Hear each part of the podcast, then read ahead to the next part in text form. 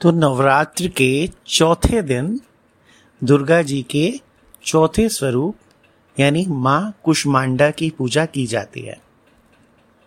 माना जाता है कि दुनिया बनने से पहले, यानी सृष्टि की उत्पत्ति से पहले, जब चारों ओर अंधेरा ही अंधेरा था, और कोई भी नहीं था, कोई जीव जंतु भी नहीं था तो माँ ने इस अंड यानी ब्रह्मांड की रचना की थी। इसी वजह से उन्हें कुष्मांडा कहा जाता है। सारी दुनिया की सृष्टि की उत्पत्ति करने के कारण इन्हें आदि शक्ति नाम से भी जाना जाता है। इनकी आठ बाजुएँ हैं, भुजाएँ हैं और ये शेर पर सवार रहती हैं, सिंह पर सवार रहती हैं। माँ कुष्मांडा के सात हाथों में चक्र, गदा, धनुष, कमंडल, अमृत से भरा हुआ कलश, बाण और कमल का फूल है। और आठवें हाथ में जप करने वाली माला है, जो सभी प्रकार की सिद्धियों से युक्त है। यानी कि वो बहुत पावरफुल है माला।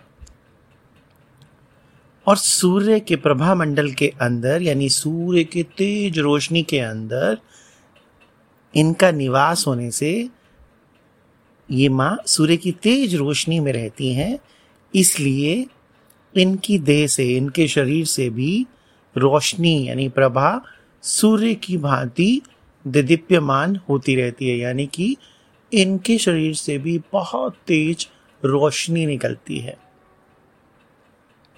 इसीलिए माना जाता है कि नवरात्र में इनकी पूजा करने से तेज मिलता है, हमें भी तेज और रोशनी और ताकत मिलती है। ऐसा भी माना जाता है कि माँ के इस तेज के कारण, रोशनी के कारण, गर्म ताप के कारण सब बीमारियाँ भी नष्ट हो जाती हैं और हम सब पावरफुल हो जाते हैं, ताकतवर हो जाते हैं। और हमें कोई बीमारी भी नहीं होती, यानी हमें बल और आरोग्य की प्राप्ति होती है। और इनकी पूजा में स्पेशली मिठाई का भोग ज़रूर लगाया जाता है, मिष्ठान का भोग लगाया जाता है।